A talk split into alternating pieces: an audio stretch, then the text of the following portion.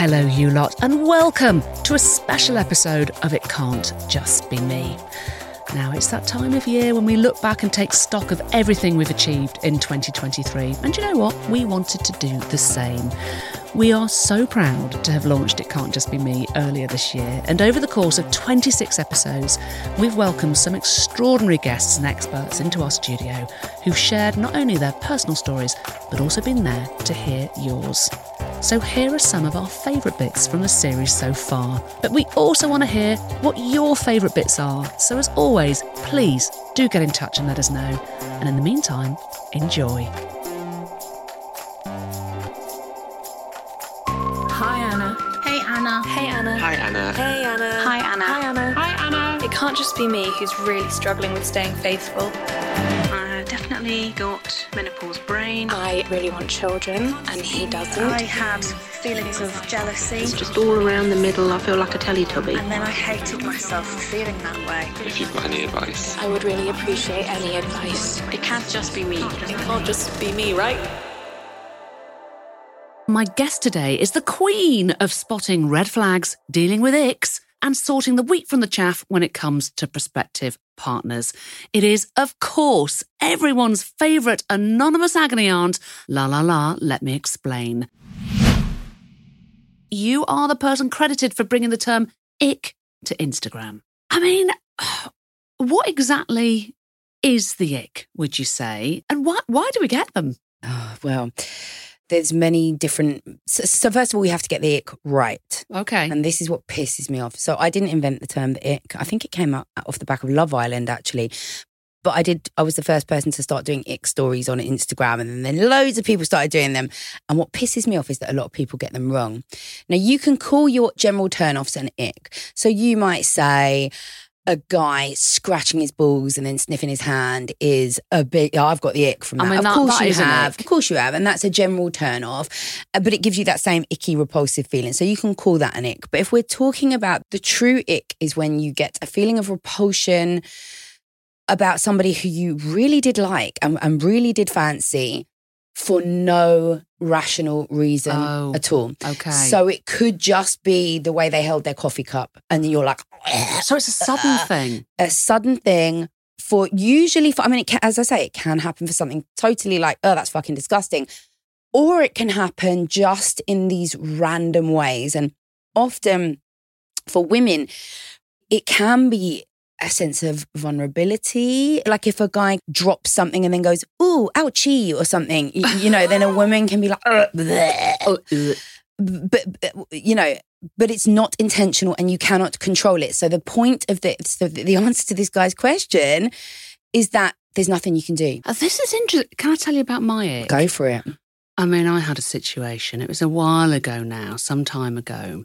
And I was dating this guy and I thought he was amazing. He was really clever, right? And he was really fascinating. And one day we were out in the pub and I was looking at him. I was looking at his face thinking, there's something not right about your face while you're talking to me. And then I realized that his teeth were moving independently of his gums. what, what just And flailing just- around No, just just ever so slightly. His Oh. teeth were just moving out of time. oh I I know, with his lips. And I hadn't noticed it up until that. Can you fucking imagine yeah But I'm in the middle of my half a side at my snake bite when suddenly I'm Ah. like, this guy's teeth are moving. and this is the problem because it hits you so strongly that from that point onwards it's like you can't bear to hear them breathe No. or eat i mean and it's such a horrible thing If you're a fan of watching major sporting events, then my guest today needs absolutely no introduction at all. She is the glamorous, glorious, global Gabby Logan. Genuinely, you're thinking, oh, hang on a minute, perhaps I'm starting to eke into perimenopause now. Yeah, I mean, for me, I'm very, very aware of mental health symptoms and, and sort of mental illness. And I've always been very open about the fact that I suffer with anxiety and I've taken medication over the years for anxiety to deal with that. It's very, very hard to separate that now in my mid to late 40s, that sort of anxiety and um, what's going on there with actually, is this to do with the hmm. perimenopause? It, it's impossible for people to work that out. And it ends up being down to you hmm. Hmm. thinking, is this me and how I've always been? And why is it worse now? Do you know what else though? I think when you say it's down to down to us, I think it's really helpful if you've got people in your life, whether it's your mm. partner, your children, you might be your mum, what kind of relationships you have around you, to have open and honest conversations with people. Because when mm. I told my kids and husband what was happening, I could almost see like they literally were like, hallelujah, because they'd obviously all noticed this change in me and were kind of, I think, slightly nervous to broach anything or mm. I would I remember there was this one morning where it was a Sunday morning and I was particularly disappointed with the fact that nobody had cleared up after breakfast on a Sunday morning. I'd be livid. And the pots were everywhere. I came into the kitchen and I just went mad. And I sat at the table and I told them all that I'd been looking at flats in Beaconsfield. I hadn't. Um, and I was thinking of, you know, going off until they could all sort themselves. I mean, I was literally planning this escape where I was going to leave them all. You know, nobody was more surprised than Kenny. And I think back now, my daughter always like, you know, pretends that she's traumatized by it. And she goes, Oh, I was just so distraught. And she, she had tears kind of like falling down. Of course, they, none of them had done anything particularly unusually bad. But I was obviously just feeling like, I just can't cope with you all right now, you know. And then I had Penny Lancaster on my podcast, The Midpoint, and she talked about throwing a chicken dinner on the wall, Rod Stewart's chicken dinner at the wall. and and she said uh, Rod took the boys out the kitchen and then came back and sat down with her. And I love Rod Stewart for this because I mean he's had some practice. I think there were five wives before, but he sat down with her and just talked about kind of how she was feeling. And then she went off and spoke to a doctor and found out that these were perimenopausal symptoms. My guest today is the cat loving, celebrity MasterChef winning, and LGBTQ plus advocate Riyadh Khalaf. I I started to freak out because I'm beginning to figure out who and what I am and what I desire. I don't like it because society at large maybe is telling me that this is wrong. And because of my dad's background and stories I'd heard in, in the press, things like honor killings were very much in my mind. God, that must have been terrifying. I have this gorgeous, warm, amazing, sensitive Iraqi father who is my best friend. I go fishing with him every weekend. We're mad about the natural world. We laugh at the same things. And I am for him as a, as a refugee, I am for him his greatest achievement. And now I am going to have to tell him that I am this sick, disgusting, flawed thing, gay. Mm-hmm. I know he's going to think it's his fault. How can I do that to him? How can I break this man's heart? While I'm still feeling shame about what I am. So I held it in for years and years. It totally destroyed my secondary education, couldn't focus, major anxiety, dealing with it on my own, became an introvert, became a really shit son and shit friend. Oh, really? Oh, yeah. I lost the essence of who I was. I was a shell of a person. It was still Riyadh, and little flickers of Riyadh would come through. But for the most part, I kept myself to myself. I even had a friend come up to me once um, when we were walking from school to the bus stop, and he said, Well, you're always looking down. Why are you looking down? Is it because you're sad or because you like nature and you're looking at the leaves? And that always stuck with me. And I'm actually getting emotional talking about it now. And I said, I'm looking at the leaves because I like the leaves because I had shame about the shame and the, that I had given it away. I thought I had it down, the Yeah, act. that you, I'm that you had fine. it hidden. Uh, uh, what can I just ask? What your parents were doing in the middle? Because they must have seen Hmm. their son looking down, looking down at the leaves, becoming more and more withdrawn. Did they think this is just a teenage phase, Yeah. or or or did they realise that maybe he's hiding something? I, I, I think I was actually the best at keeping it from them. And what helped was that they knew what actually made me happy. It's so weird that you're scared of them, but also their company for me was paramount because they were my best friends. I grew up in quite a rough council estate and because of my inherent femininity that was attacked and so I was kept inside and they became my friends my best friends and so they they just thought when I was acting out it was just hormones you know that's just what how teenagers are it came to a head when my mother found porn on the family computer how stupid was I Oh my god! and let me tell you, what she found was so adorable in hindsight. I'm not Googling this stuff now. it was hot hunk topless, oh really? um, jock big muscles. It- I'm basically looking for what I could see on the Calvin Klein Yeah. boxes in, in the supermarket. Do you know what I mean? And how old were you? Would you say? Mm, 15, 16. Okay. So your mum then She got the approached clue. me Yeah. and she was like, Do you have anything you want to tell me? I'm like, No. Well, are you sure? You know, you can tell me anything and I'll always love you. And I was like, Oh God, oh no. it's that. And I knew it was the computer. I just knew. So anyway, an hour had passed of me with my head in my hands, just answering with grunts like, "Are you this? No. Are you that? Uh uh And then she said, "Are you are you gay?" I was like, "No, I think I'm I'm bi." Tears, hugs, everything be okay. She took the day, day off work. I took the day off school the next day. She took me to the Japanese gardens of all place, How Camp, and we talked it out.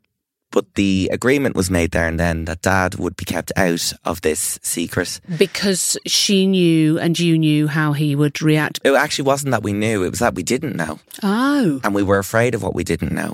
We kept it in for about nine months. And in that time, my acting out as a, a, a bad teenager became worse because I preempted that this man who, who I loved was on the cusp of being a horrible, horrible person to me because if he was about, he was about to find out what I really was. So if I could get ahead of it and pre-hate him, hmm. Oh God. then I will be protecting my emotions when he does find out because I won't be sad because I hate him already.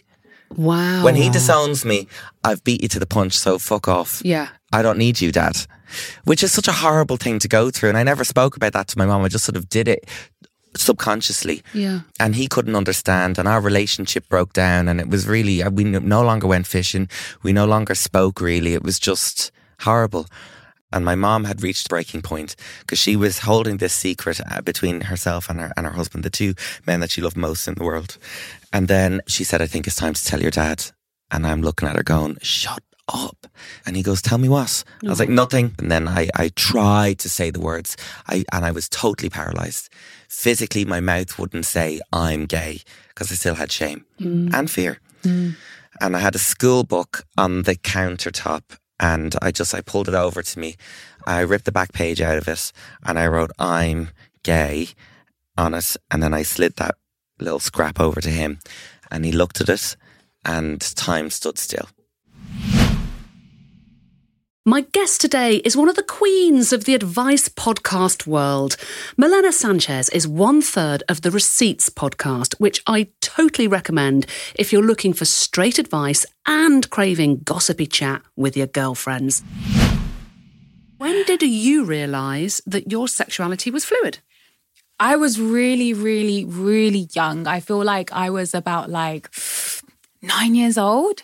Nine years old when I started like maybe kissing my friends. Yeah. And like just being like, let's practice for the boys. Yeah. And they would be so excited to like practice for the boys. And in my head, I was like, I'm not practicing for the boys. Like, I actually quite like this. I like this with you.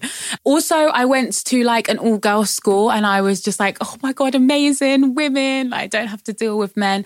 But it was very, very difficult actually because there was a couple of situations in school where I had had interactions with um, certain friends and then they would deny it. And then that would make me feel like, Oh, the shame. oh, oh my God, there's shame that's attached to this. Am I not enough for them? And obviously, I had so many, like, I had daddy issues and issues when it came to men from a very, very young age that I've only discovered in my adult life, obviously. There was a lot of feeling like I wasn't enough. And then I went ahead and I told everyone in school that me and this girl done this thing. Obviously, now looking back, I was like, why the hell did you do that? But I was young and I wanted to feel claimed by her, kind of thing. Okay. So from there, I was a bit like, oh gosh, maybe. Maybe let me just keep this stuff low key and like not tell anyone really about it. Because you were getting the reactions of, hang on a minute, being with a woman, being with a girl, Yeah. being gay is not a good thing. And then like thinking about like coming out to other friends and family and stuff like that, I just wasn't ready. And then I met my daughter's dad when I was 16. And then we were obviously together just under 10 years and had Catalea. And then I've always known I've been attracted to women. I've had loads of experience with women and I've just always thought that I feel safer with a woman. I Do feel you? yeah, I feel like me and women that just feels like my equal, right? But is that because obviously your gender, you know, your sex is Mm. that you are female? So is it to do with that you just understand the gender? Do you know what I mean? I love boobs. I'm really attracted to boobs.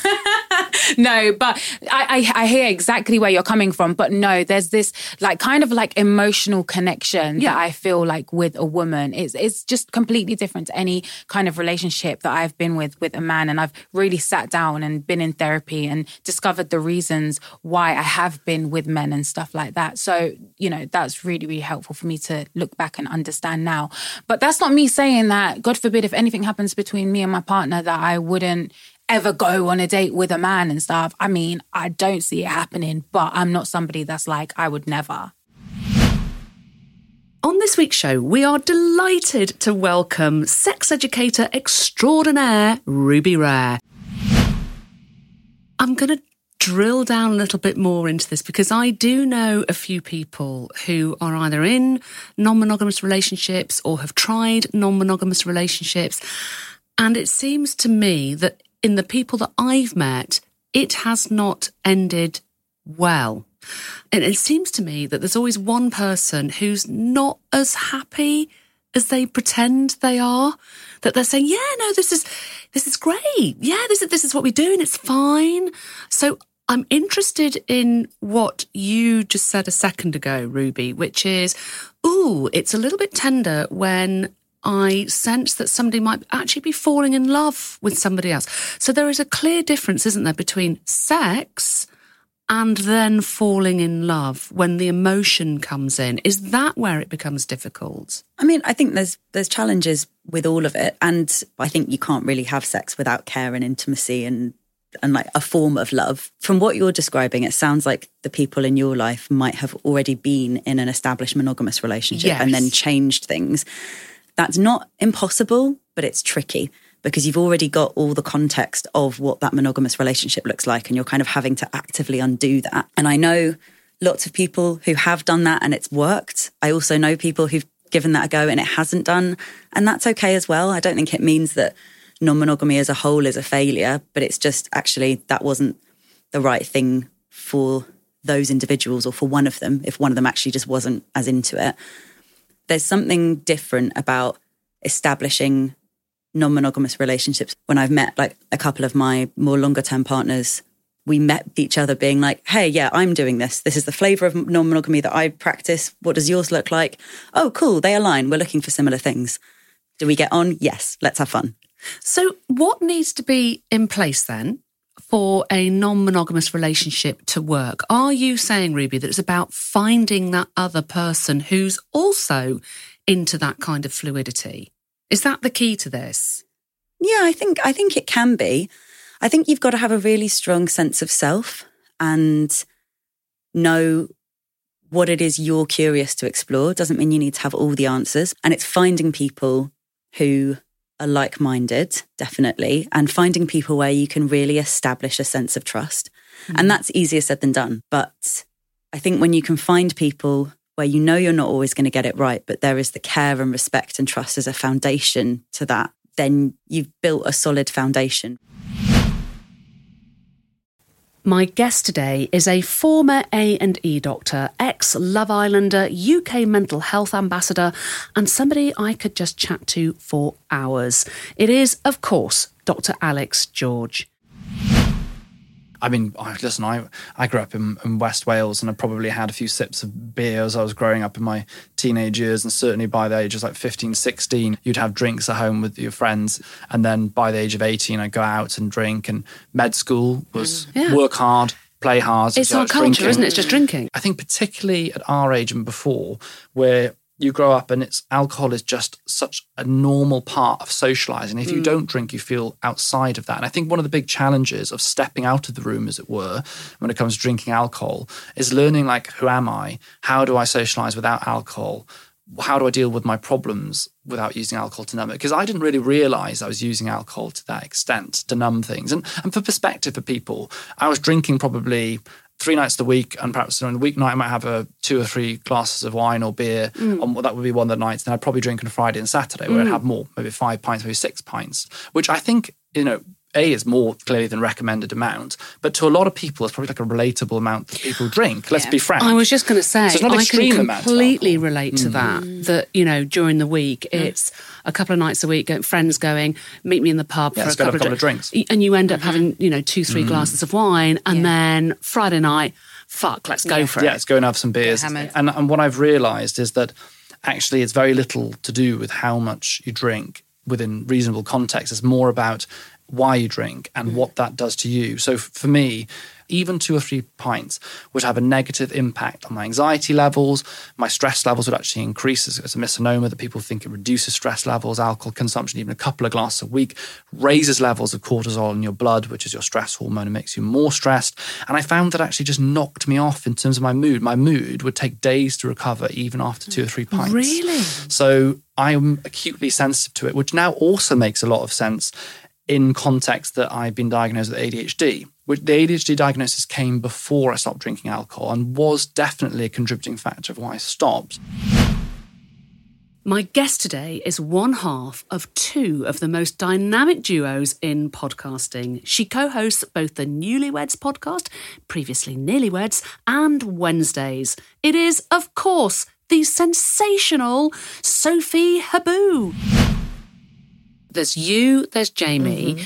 there's your mum and your dad, and you've told us that actually they are separated. Mm-hmm. And then you've got Jamie's family. Are his his got- parents still together? No, and he's got about seven brothers and sisters. I should probably know. I could count them all. He's got Gems, Tash, George, Xander, and Emmy. So he's got five brothers and sisters. Right. So there's a lot of So them. we're talking now four different families. Yeah. And then there's you guys as, as a married couple. You've also got your your friends and your incredibly busy work commitments. Mm.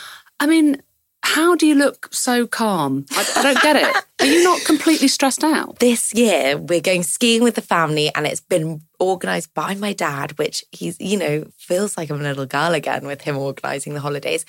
And it's just really nice because normally it's Jamie's mum and his dad separated, but they both live very near each other in the countryside. So we would go to one in the morning and the other in the afternoon. And then my parents live abroad, my mum in Portugal, dad in Spain. So it was oh, really hard to manage it all.